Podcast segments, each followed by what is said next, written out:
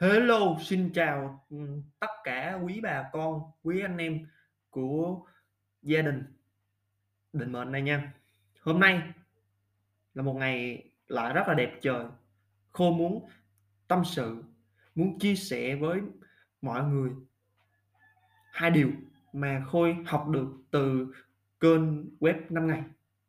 Hai điều thôi nhưng Khôi cảm thấy nó rất là hay và ý nghĩa với cuộc sống của mình.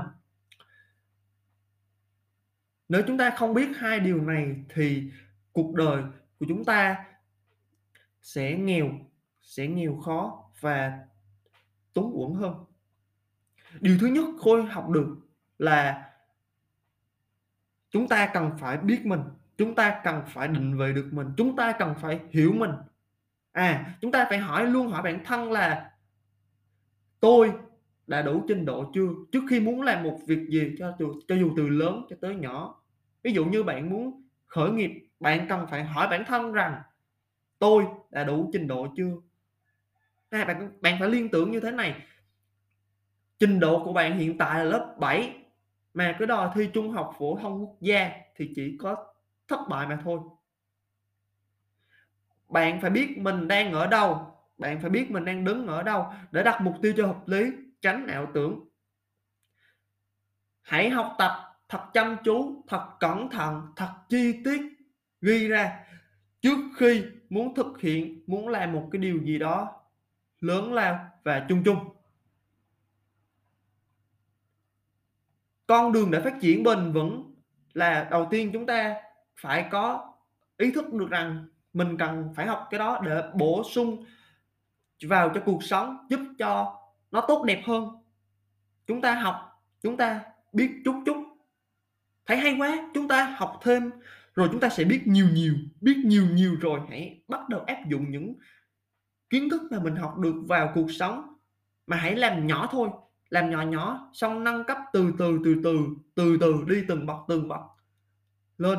Và bạn sẽ tới tầng 1 đi tiếp, bạn sẽ tới tầng 2 đó là con đường biết mình, một con đường phát triển bền vững.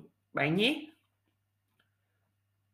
điều thứ hai mà khô muốn chia sẻ trong cái bài ngày hôm nay đó là tình trạng mất năng lượng. Chúng ta cần phải yêu bản thân đồng thời cũng phải yêu tinh thần của mình nữa chứ.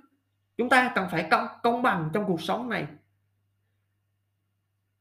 Lý do mà chúng ta cạn năng lượng bạn cạn năng lượng tôi cạn năng lượng mọi người cạn năng lượng là chúng ta tập trung quá nhiều vào những điều tiêu cực trong cuộc sống hãy thổi hãy thoát khỏi trạng thái mất năng lượng này. Chúng ta cần phải lựa chọn một môi trường, một môi trường giúp duy trì duy trì duy trì liên tục năng lượng tích cực của ta.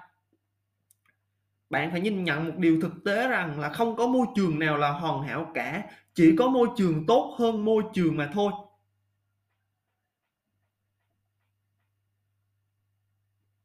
Cảm ơn các bạn đã lắng nghe buổi chia sẻ kiến thức này của Khôi